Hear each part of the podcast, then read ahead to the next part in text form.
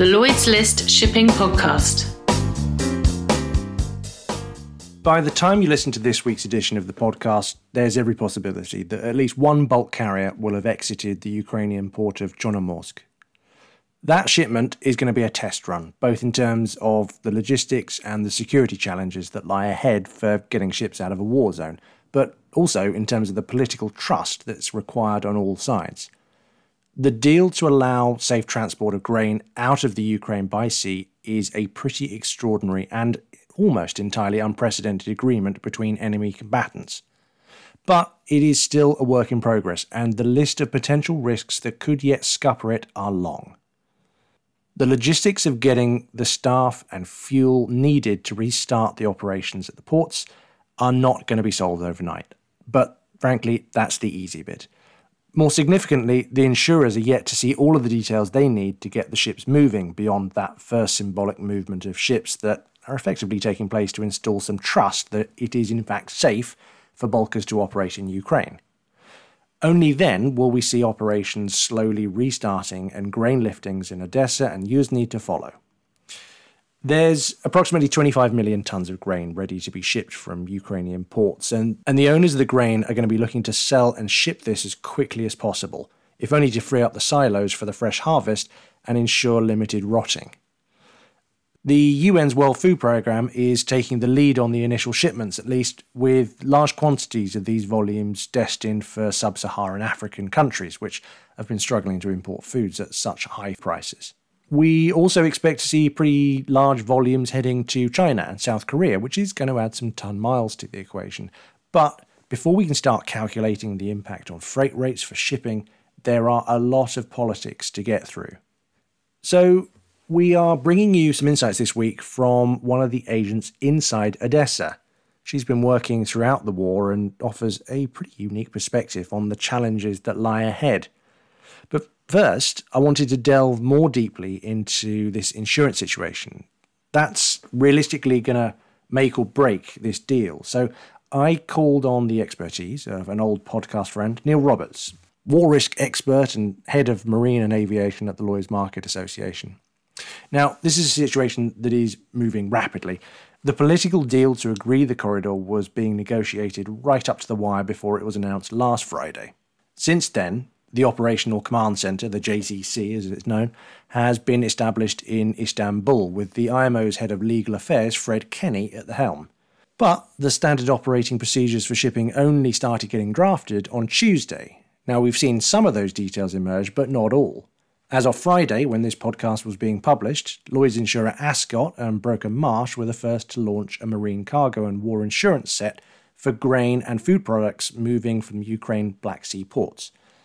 But we know there are still details missing. So I started by asking Neil whether the insurance markets were ready to support the political successes that everybody seems so keen to announce. Certainly, it's uh, waiting for the standard operating procedures for shipping to be um, clarified, but subject to suitable safeguards and understanding what's happening. For insurance, this becomes a question of matching risk to capacity this is the sort of risk that the war market is set up to handle.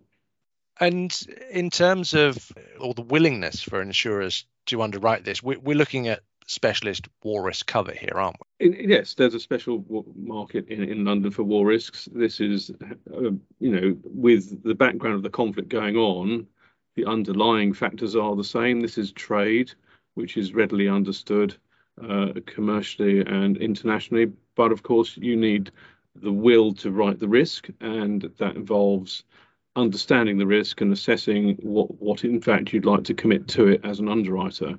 There are some logistical details to be worked through, including the availability of personnel to handle and load the grain and the reactivation of vessels alongside, um, perhaps towing them out of berths that are needed.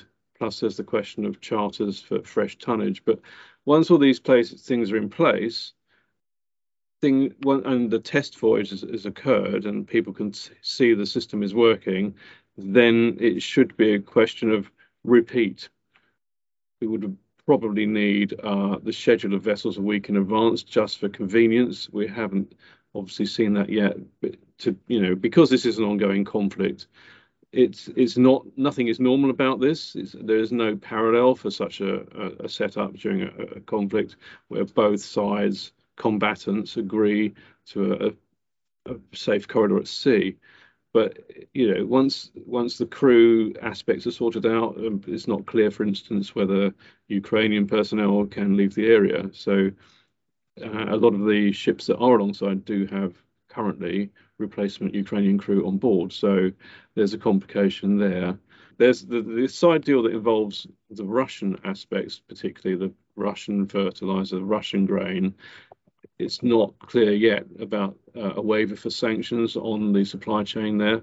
Whilst these are humanitarian um, products, we're in a strict liability regime, and there would possibly be Russian involvement that, that may be on, on the SDN list. So it would be useful to have comfort in that respect. Mm. So, assuming that we do see the insurers give the green light, they are going to want to see some, at least political uh, agreement that these waivers are in place, that, that operators aren't going to be hit by some sort of sanctions if they engage in this. Yes, and but initially we're just looking at the Ukrainian aspects, but further mm. down there will undoubtedly be the Russian side of it to contend with. Uh, obviously, they signed it in on the understanding that they would be able to get some of their product out as well.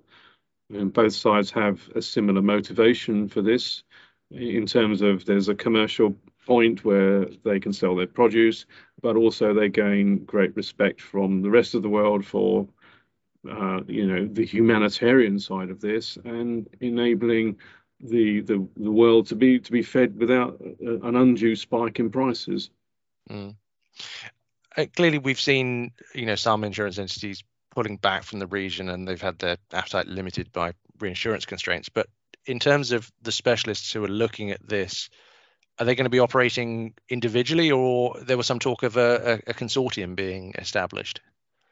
Well, it's a, a, free market and we can't be sure how this is going to work. But obviously, the first thing to do is to make sure there was interest, and we have got uh, over a dozen carriers uh, showing they are interested. And then it'd be a question of the brokers and talking to the underwriters, basically. So there are obviously in place facilities, but it may be convenient to have a, single um, umbrella facility where all brokers can can access it and all underwriters can access it. Because after all this isn't just about the whole war it's also about the cargo. And they're they're written by different um, markets in terms of the, the personnel but it's obviously the same voyage. So to have it all together in one place would be convenient but it, it may not happen that way and we're talking before the first shipment departs, uh, we're working on the assumption that it will happen. There has been a lot of political optimism after the deal was signed, and we're talking, you know, a few hours after the uh, the JCC was established in Istanbul. But we're also talking only a few days after there was a missile strike on Odessa. I mean, there is still the possibility that politics and war may scupper this deal. I mean, how, how nervous do you think the insurers are going to be about further incursions like that missile strike? Well, they will be very conscious of what's going on. Um, it's a question of understanding motivation. It shouldn't be forgotten that the deal was authorised and indeed that the talks were authorised at the highest level and therefore also the strike was authorised at the same level. And although they look uh, opposites, it, it, should really be read as a, a, message, a signal of Russian continuing ability and yet forbearance in, in this area for a, a, specified period. So I think that that side of it was a message. It could obviously deteriorate, and no doubt that the first voyage out will be the most tense. And we now understand that the first vessel out will be commercial rather than military. So um, that that certainly adds spice to the calculus. The the deal itself is is pretty unprecedented in terms of enemy combatants agreeing to allow this sort of trade to happen. Or or am I wrong? Is there is there any sort of historical precedent here? There is this a very remarkable deal. Um, certainly, it seems counterintuitive for combatants to help each other, but it's it's not entirely without precedent. For instance, in the Napoleonic Wars and World War One, and, and more recently Kashmir. But in this instance, this is totally different in that there's been no embargo to to uh, counter in, in in actual terms that we would understand from previous conflicts. So what we have here is a, a corridor at sea and that's never been agreed by, combatants in the past. As far as Ukraine is concerned, getting the grain corridor open and running cannot come soon enough. President Volodymyr Zelensky was doing the rounds on Friday as this podcast was being recorded, insisting that the Ukrainian ports of Chornomorsk, Odessa, and Yuzhny were all ready to resume seaborne exports, with around 18 loaded vessels ready to start the UN brokered operation. But what about those people who are inside the ports? Anna Biluiga is an agent for Eurogal services, and she acts as a Lloyd's agent inside Odessa. She's been keeping the industry informed of vital developments from inside Ukraine since the outbreak of war. And I caught up with her this week and asked her to describe what the situation is like inside Odessa right now there is a big mess at the ports uh, because uh, there is no uh, something like step-by-step procedure of how to implement uh, the corridors uh, initiative into, into reality. Uh, in other words, the parties agreed the terms, signed the paper, and that's it. Now market players need to think about the way how, how it should work actually on the practice. Um, also, we currently face uh, some uh, issues, uh, and uh, the first issue is lack of crew on board of the ships uh, which are stranded at the Ukrainian ports. Um, there are uh, about five, six seafarers on most of the ships stayed there as, um, as, as guards. And as far as we know, all of all or almost all uh, foreign crew members uh, have been repatriated home within the first weeks of the war. Uh, therefore, those who stay on board are mostly uh, Ukrainian citizens. Um, uh, the next, uh, the next issue, or let's say expectation, is that not all the ship owners are ready to direct their ships to the Ukrainian ports until it is absolutely clear that it is safe. Um, therefore, it may be the case that they will wait to see how the corridors work and if there is no danger for ship crew and cargo, and only then they uh, they will join this initiative. You know, you you've you've been based in Odessa. Uh, you know, during the war, this is clearly unprecedented times for you to be operating there. Can you give us, you know, some sense of what the situation is like in Odessa right now, particularly in the port, and what sort of state the port is in uh, as a result of the fighting? Is, is the infrastructure uh, operating? Uh, you know, are, how how how are things uh, operating on a daily basis there for you?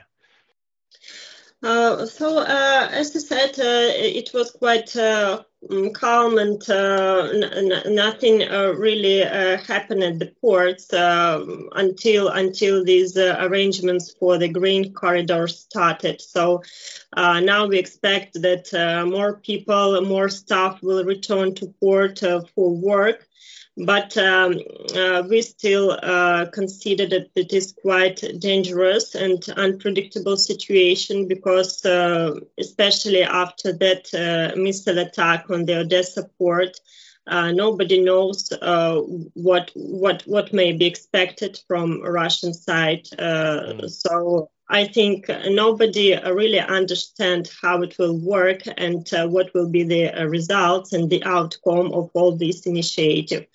And uh, I think that uh, we will may assess the results only after after something is already in progress. For the Odessa port in- infrastructure, there is uh, actually no uh, considerable damage. There was only that uh, one attack uh, damaging the pump station, and uh, there was no serious damage to infrastructure.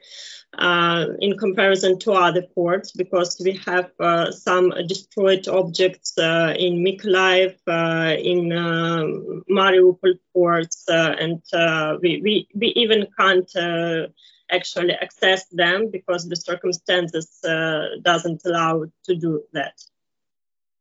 So we, we really hope that situation in Odessa will uh, will even uh, become better.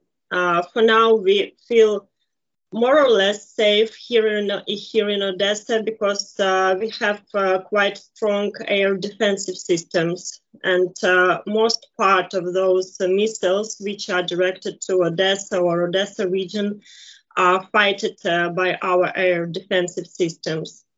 But unfortunately, uh, uh, the uh, hits happen from time to time, and there were damaged living living houses both in Odessa city and Odessa region with killed and injured people.